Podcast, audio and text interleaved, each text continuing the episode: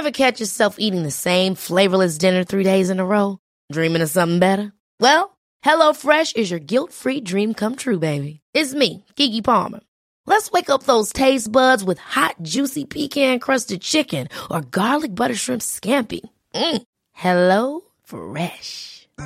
Stop dreaming of all the delicious possibilities and dig in at HelloFresh.com. Let's get this dinner party started.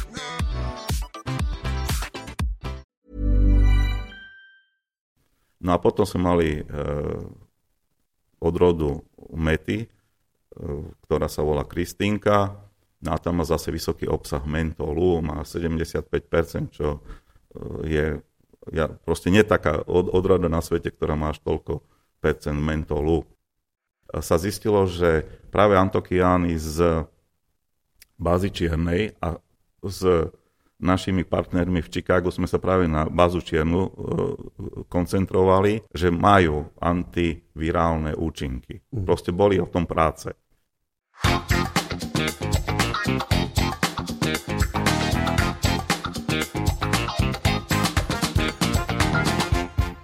Vážení poslucháči podcastu Na Trojici vo Dvojici, vítajte a ďakujeme, že ste si našli čas na rozhovory s zaujímavými Prešovčanmi. Keď som si tak prezeral spätne všetkých ľudí, ktorých som tu už ako hosti mal, už tu boli aj podnikatelia, boli tu umelci, ale uvedol som si, že nemal som tu žiadneho akademika. Nemal som žiadneho človeka z vysokej školy a predsa ku Prešovu tá univerzita nevyslovne patrí. Minulý rok, v roku 2020, prezidentka Čaputová vymenovala nových 54 profesorov a medzi nimi bolo aj prešovské meno, pán Ivan Šalamón, ktorého samozrejme v tomto štúdiu vítam. Vítajte, pán Šalamón. Ďakujem pekne. Ja chcem poďakovať za pozvanie. Prečo tu asi sedíme spolu a prečo ste mi napadli ako prvý človek? Počas vašej inaugurácie na profesora, popri tom ste odovzdali pani prezidentke dar. Bol to výnimočný dar, ktorý patrí ku Prešovu práve preto, že na Prešovskej univerzite pod vašim vedením bol vytvorený. O čo vlastne išlo? Tak ma napadlo to, že keď už sme sa dostali do takého obdobia, že nemôžeme cestovať od minulého roku, to začalo niekedy v marci, tak som viac a intenzívnejšie začal pracovať na našom univerzitnom pozemku, kde pestujeme liečivé rastliny. Máme samozrejme veľkú tradíciu v výskume, v šľachtení, selekcii, v analýzach týchto jednotlivých liečivých rastlín s dôrazom na aktívne komponenty. No a keď už som dostal tú pozvánku, tak ma napadlo, že zoberiem takýto dar, proste takú kolekciu liečivých rastlín, ktoré sú špecializované alebo špecifické pre naše mesto Prešov, kde boli vyšľachtené tie jednotlivé odrody. A sme mali veľmi peknú reakciu, lebo pani prezidentka potom napísala ďakovný list a v ňom ocenila prácu a zaujímavé aj tých obyčajných ľudí, ktorí tam fyzicky pracujú. Takže nielen ten náš výskum, ale aj tých ľudí, ktorí skutočne na tej pôde fyzicky pracujú. To práve treba povedať, že vy ste profesorom na katedre ekológie. S tým, že ja som orientovaný skôr na tú rastliny. Ja som pôvodne vyštudovaný fyziológ rastlín, čo mám aj špecializáciu. V jednom rozhovore pre televíziu ste povedali jednu veľmi zaujímavú vec. Venujete sa bylinkám a rastlinkám od malička. Poďme kde si tam. Kde to celé začalo? Kde začala vaša cesta človeka, ktorý sa až na vedeckej úrovni venuje šľachteniu rastlín? V tej televízii som rozprával o tom, že celé detstvo som strávil na poli, pretože prakticky moji starí rodičia mali pozemky, boli hospodári a veľmi veľa sme pestovali hlavne poľnohospodárske plodiny, čiže od pšenice cez kukuricu a pamätám si, že ako malý chlapec počas prázdnin sme napríklad chodili lámať kukuricu na pole, kde určitým spôsobom až taký som bol unavený, že som zaspal tam na vozíku, keď celá rodina lámala tú kukuricu, tie struky kukurice alebo klasy a určitým spôsobom toto mi tak utkvelo. Potom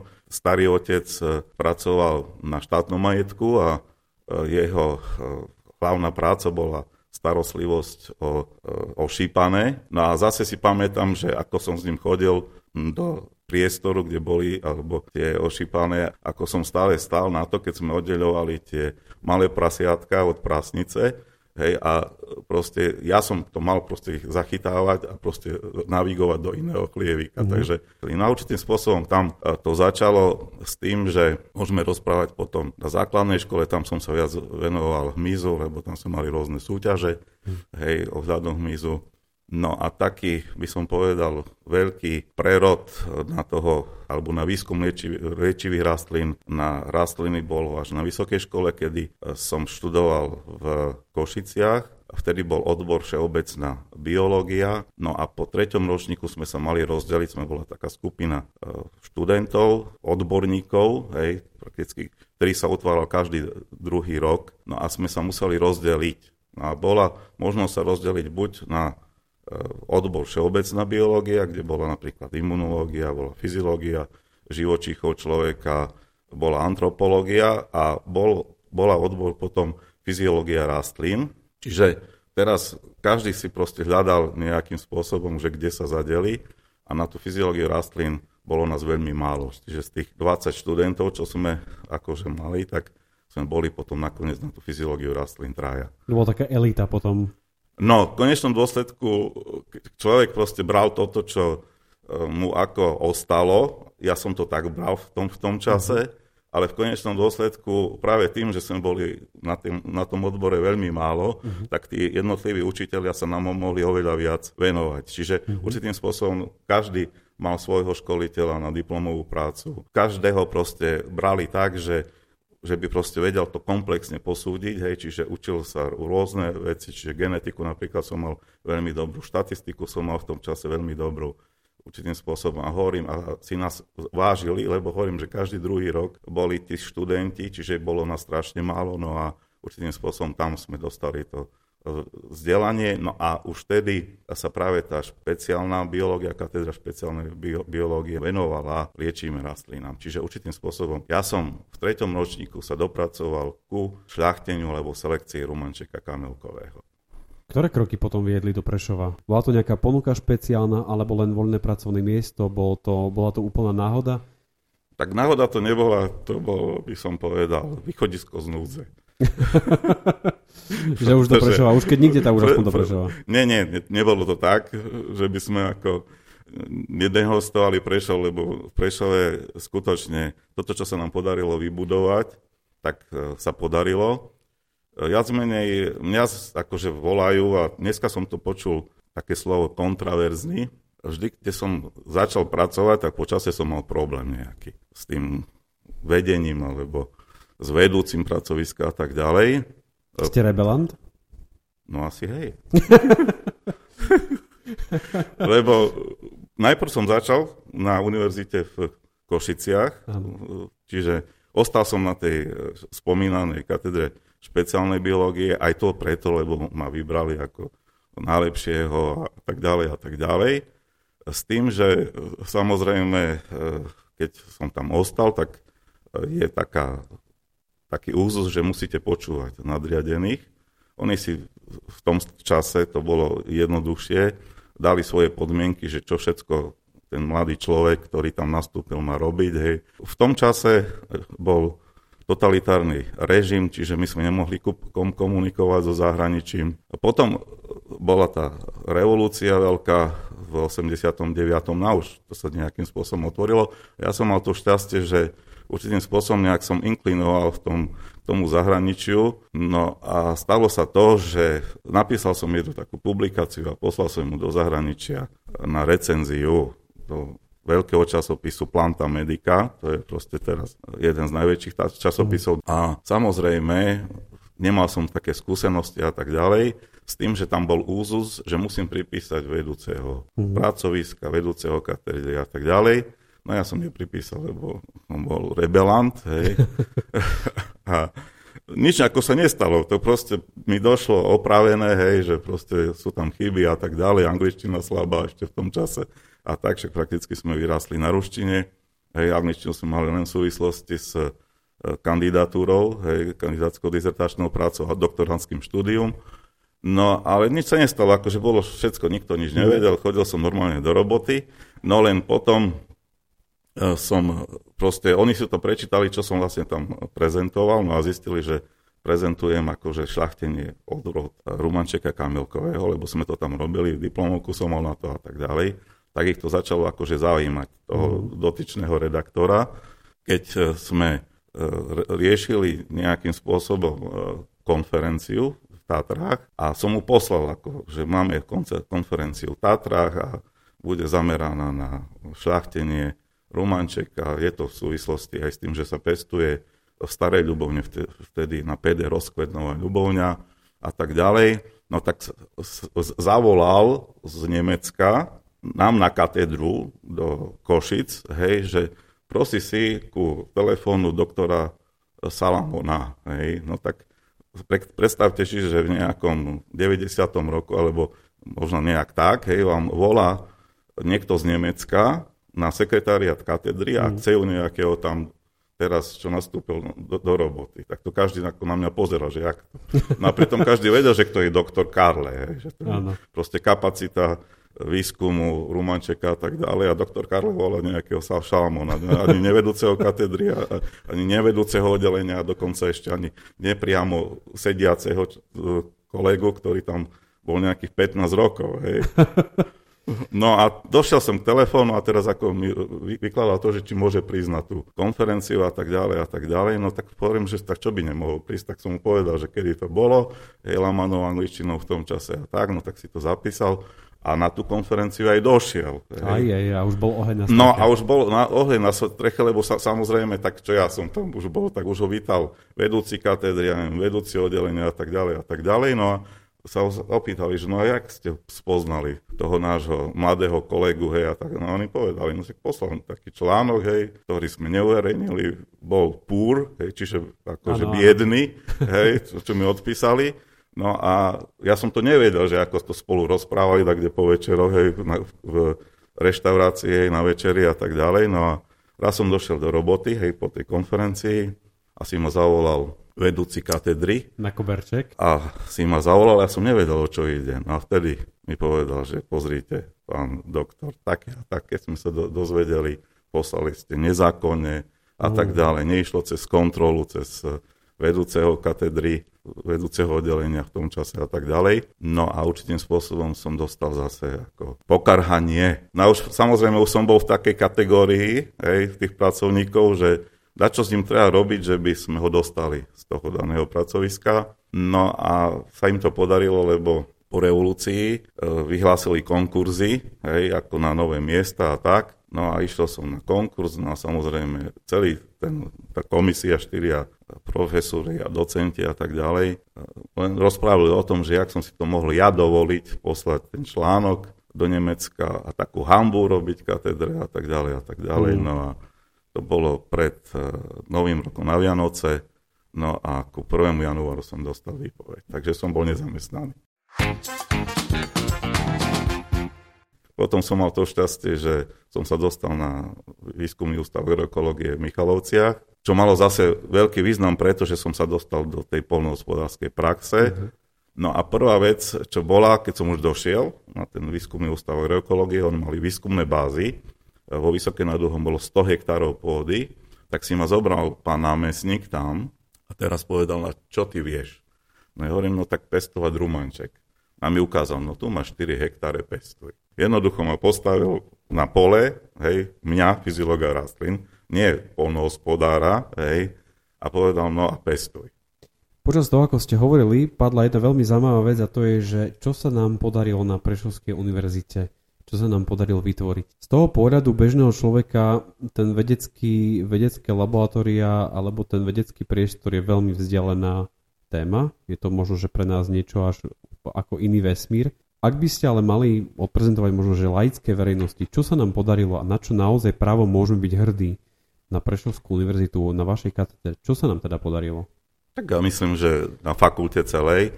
Zase sa vrátim do Michaloviec, lebo Michalovce v tom čase riešili veľmi veľa zaujímavých vecí. Je veľká teraz a veľa sa rozpráva o PCB látkach a keď už máte riešiť PCB látku, tak potrebujete mať samozrejme veľmi dobrý analytický prístroj. Čiže mali tam napríklad plynový chromatograf. Potom sa riešili ťažké kovy. Takisto mali špeciálne laboratórium s atomovým a sfločným spektrofotom na determináciu všetkých ťažkých kovov. Potom sa ťažké kovy riešili v rastlinnej výrobe a samozrejme už potom aj v liečivých rastlinách sme riešili a potom ešte sme riešili aj radioaktivitu. Lebo zase vplyv Černobylu, hej, je to východná časť blízko Ukrajiny. Takže určitým spôsobom toto všetko som tam nabral. Čiže tam som sa naučil robiť projekty. No a prišiel som na Prešovskú univerzitu nejakom roku 2003. No a v tom 2006-2007 sa začalo rozprávať o tom, že sa budú financovať z Európskej únie Centra excelentnosti a viac mi je toto všetko, čo som tam dostal, pripraviť projekt veľký, dať tomu hlavu a petu, proste sme využili potom na prípravu tých všetkých projektov, ktoré boli potom financované Európskou úniou alebo z financií Európskej únie a tam išlo okolo 12 miliónov eur. Takže to si predstavte, že sa vybudovali veľké laboratória, ste tu spomínal Centrum excelentnosti ekológie v živote človeka, to bola prvá etapa, potom druhá etapa a teraz je tam to centrum ako Unipo centrum, takže určitým spôsobom sa veľmi veľa vybudovalo, sú tam dobré laboratória, sú tam prístroje a teraz to zastalo na tom, že je nejaká kríza okolo, no a viac menej nie sú financie na to, aby sa investovalo do samotnej vedy a využívali tie prístroje. Čiže toto zase ma mrzí. Ale hovorím, že oproti tomu, jak som došiel na Prešovskú univerzitu, kde tie laboratória boli z 50. 60. rokov, tak teraz je to tam všetko nové. Čo sa podarilo vlastne všetko v týchto centrách? Tak čo sa týka ako nás, tej, by som povedal, špeciálnej rastlinnej výroby, tak už viac menej sme začali to samotné šľachtenie rumančeka na výskumnom ústave v Michalovciach a tu sme ho už dokončili do takej fázy, že sme dali prihlášku na Ústredný kontrolný skúšobný ústav poľnohospodársky do Bratislavy, to je pod ministerstvom podhospodárstva a rozvoja vidieka teraz. No a nám boli schválené dve odrody. Odroda rumančeka kamilkového Lianka, ktorá má vysoký obsah alfa-bisabololu, čo zase síce boli predtým schválené odrody počas môjho pôsobenia na univerzite v Košiciach, ale naša má špeciálne vysoký, lebo prakticky tie výbery sme robili viac rokov a sa robili proste pod možnosťou mať tie analýzy, lebo prakticky máme prístroje na analýzu. No a vysoký obsah bisabolol, čo je viac menej najviac hodnotená látka v silici rumančeka kamilkového a aj vysoký obsah chamazolénu, ale tam zase chamazolén závisí od vonkajších podmienok, aby sa bolo na základe výberu rastlín. No a potom sme mali odrodu mety, ktorá sa volá Kristínka, no a tam má zase vysoký obsah mentolu, má 75%, čo je proste nie taká odroda na svete, ktorá má až toľko percent mentolu. Čiže toto sú také ako dve hlavné úlohy, ktoré boli splnené a úspešne splnené. S tým, že čo sa nám ešte podarilo potom následne, bolo to, že vďaka Centra vedecko-technických informácií v Bratislave, ktorí dostali na to špeciálny projekt a financie z Európskej únie, že sme ich prihlásili potom do odrodových skúšok na úrovni Európskej únie. No a prakticky prvé dve odrody, ktoré sú z tej oblasti špeciálnych plodín, boli schválené aj na úrovni Európskej únii, čiže prakticky tam prebiehali šľachtiteľské pokusy v Bulharsku. V Bulharsku to prebiehalo pre metu, v Poľsku prebiehalo ako nezávislé pre rumanček, no a viac menej certifikát dostanete z Francúzska, z mesta Arges a máme proste odrody, ktoré sú certifikované na úrovni Európskej únie. Čiže to bol jeden taký zaujímavý a by som povedal veľmi užitočný náš podiel do pestovania liečivých rastlín na Slovensku, na svete. No a druhá vec bola, že sa mi ešte podarilo medzi tým riešiť aj projekt stimuly ministerstva školstva, vedy, techniky a športu, kde sme dostali financie spoločne s firmou v tom čase Mediherb, teraz sa to volá Medifarm v Lipanoch.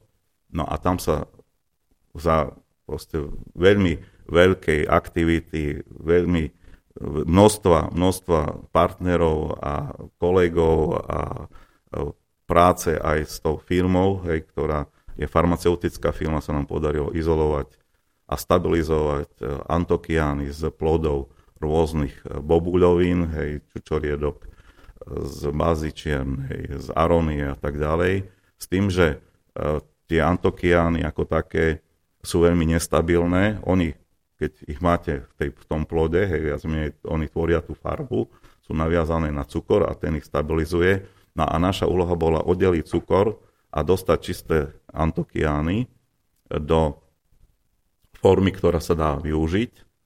No a tu už keď proste oddelíte ten cukor, tak ten antokián, tá molekula reaguje na všetko, na pH, na svetlo, na teplo, no, možno aj na pohyb a tak ďalej, čiže sa rozkladá. No a nám išlo o to, že by sme tu molekuly vedeli tak zafixovať, aby sa tá molekula nerozkladala, a to liofilizáciou, čiže vymrazovacím sušením. Potom sme to patentovali, tak sme potom dostali aj patent z patentového úradu v Banskej Bystrici.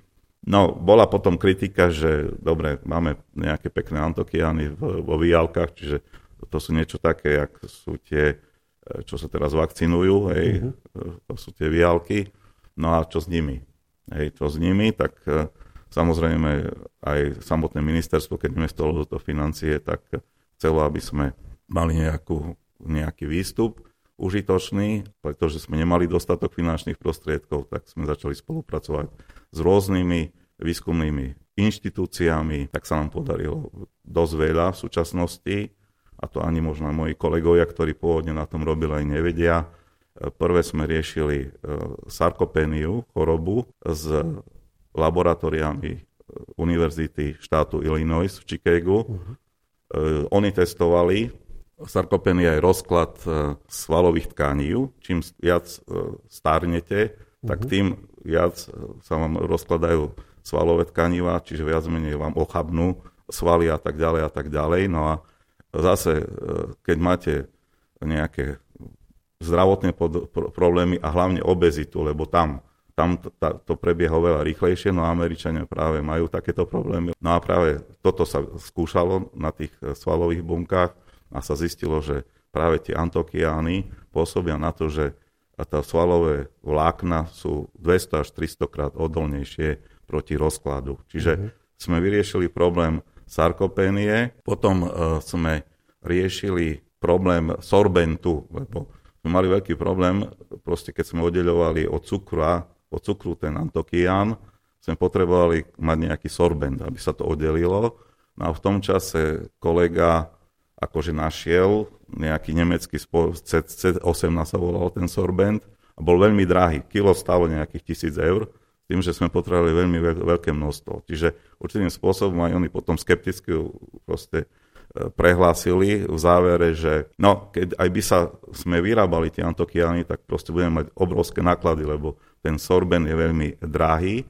No ale medzi tým, ako mám vzťahy hlavne s Ukrajinou, s ukrajinskými univerzitami a práve takéto sorbenty riešili alebo riešia na univerzite Mečníkova na chemickej fakulte v Odese. A tam som zadal takúto úlohu a začali sme intenzívne spolupracovať a minulého roku, začiatkom roka, proste dostali patent a majú špeciálny sorbent, ktorý sa dá využiť oveľa lacnejšie z prírodných materiálov, hej, na to, aby sa tie antokiány od tých cukornatých zložiek pred samotnou liofilizáciou dali oddeliť. No a akurát včera som dostal, dúfam, že to bude opublikované, prácu po recenziách. No a sme dostali, lebo sme práve tie antokiány testovali na to, na čo sme akože chceli, čiže na nádorové bunky hrubého čreva. No a zase v spolupráci s univerzitou v tureckej Kóni sa otestovali tie antokiany a sa dokázalo, že skutočne proste potláčajú rast tých nádorových buniek, no a ešte popri tom je tam práca, že ako pôsobia tie antokiany či majú také antibakteriálne, protimikrobné účinky. Takže snažíme sa, aby sa tá naša práca, tá investícia nášho štátu, hej, do toho spoločného výskumu, aplikovaného výskumu firmy farmaceutickej a Prešovskej univerzity proste nejak zhodnotila do budúcna. Takže uvidíme. Teraz sme mali tú možnosť, že minulý rok, myslím to bolo v máji, sa podpísala dohoda medzi našou univerzitou, pán profesor Kóňa, rektor univerzity, a pani riaditeľka Grimová podpísali dohodu o spolupráci medzi Medifarmou a našou univerzitou, čiže perspektíva je dobrá. Dokonca, keď bola možnosť podávať v júli, myslím, to bolo v tom čase, keď som preberal dekret od pani prezidentky, podať projekt na COVID-19, tedy sa ako rozdávali peniaze, hej, čo sa ako slúbila vláda, tak sme dávali spoločný projekt, hej, že sa proste tie antokiany budú testovať práve na ten vírus SARS-CoV-2, hej, s tým, že sme zase mali skontrahované testovanie s virologickým ústavom v Kieve. A sa zistilo, že práve antokiany z Bazičiernej a z našimi partnermi v Chicagu sme sa práve na bazu Čiernu koncentrovali, že majú antivirálne účinky. Proste boli o tom práce.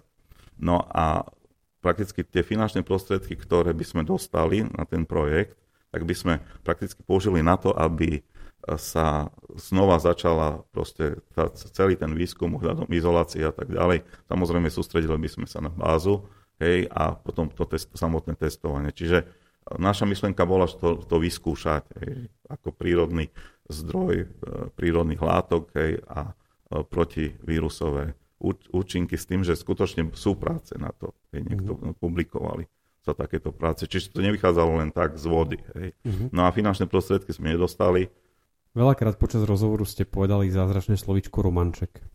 Hovoríte, že je spätý s vašim životom asi už veľmi dlho. Prečo práve romanček? No prečo práve rumanček? Tak zase sa vrátim do detstva, kedy žiaci v základnej školy museli zberať nejaké liečivé rastliny, aby tá škola dostala nejaké finančné prostriedky, lebo vtedy sa bez problémov vykupovali v nákupniach. No a medzi samotnými tými liečivými rastlinami bol rumanček, ktorý rastol prakticky pri cestách, a vtedy som začal zberať ten rumanček. Čiže sa zberal rumanček a už vtedy som vedel proste rozlíšiť, že je ten divý rumanček, ono to je paruman konský sa volá, alebo ten kamilkový. Hej, čiže už vtedy som vedel, aký je medzi tým rozdiel. No a ako som spomínal tú skutočnosť, ak sme sa rozdelili na tie dve skupiny po tom treťom ročníku a sme išli sme išli s kolegmi na tú katedru špeciálnej biológie, tak vtedy sa šľachtil rumanček. Čiže určitým spôsobom, keď sme si vyberali tú problematiku rastlín, tak mňa dali ku rumančeku. Čiže vtedy mi to spadlo ako, že budeš robiť rumanček a budeš riešiť vplyv zavlažovania na tvorbu úborov a biomasy a na obsahové látky u rumančeka. No, čiže vtedy mi to ako prispojilo s tým, že viac menej potom som následne pokračoval, keď som bol v rámci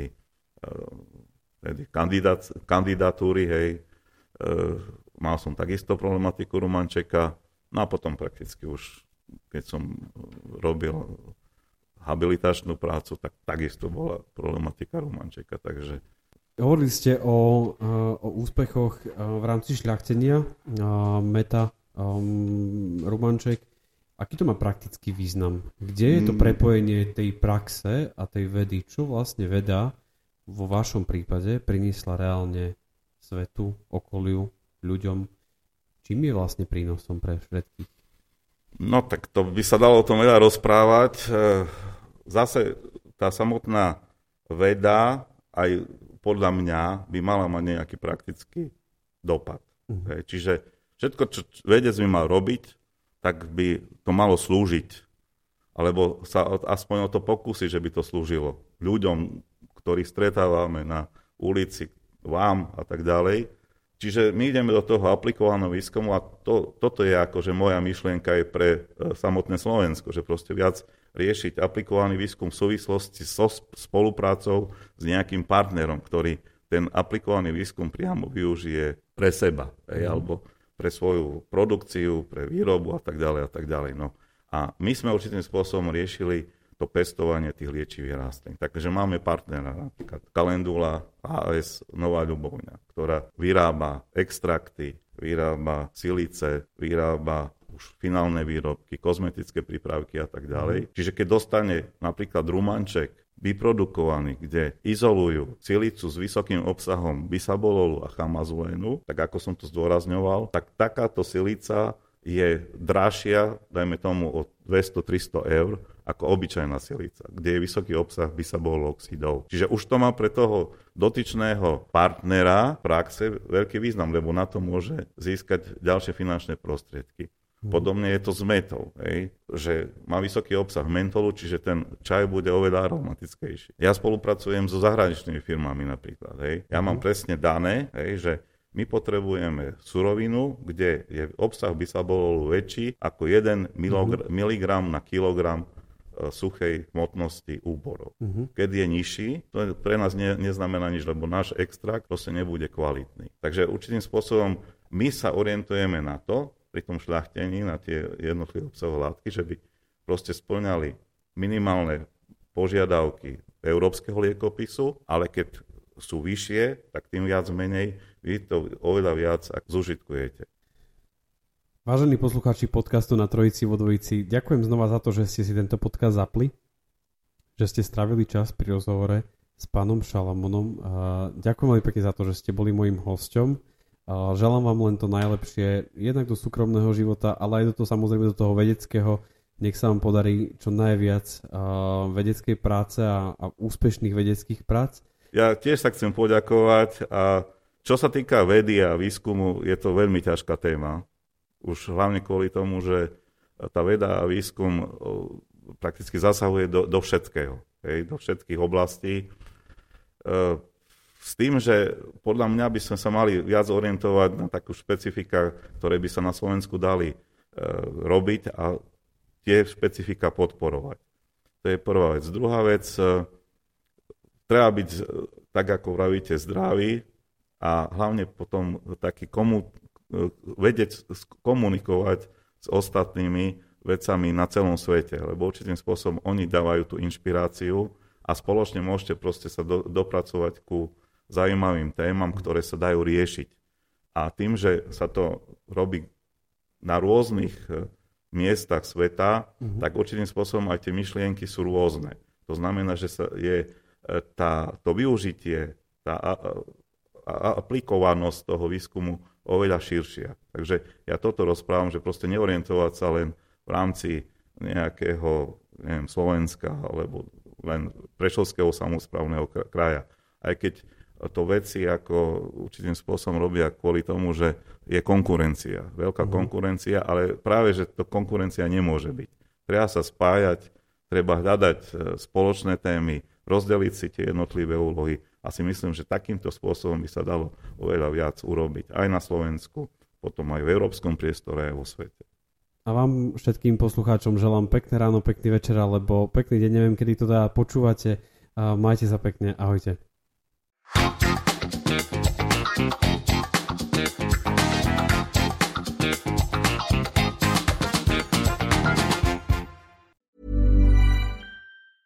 Ever catch yourself eating the same flavorless dinner 3 days in a row? Dreaming of something better? Well, HelloFresh is your guilt-free dream come true, baby. It's me, Kiki Palmer.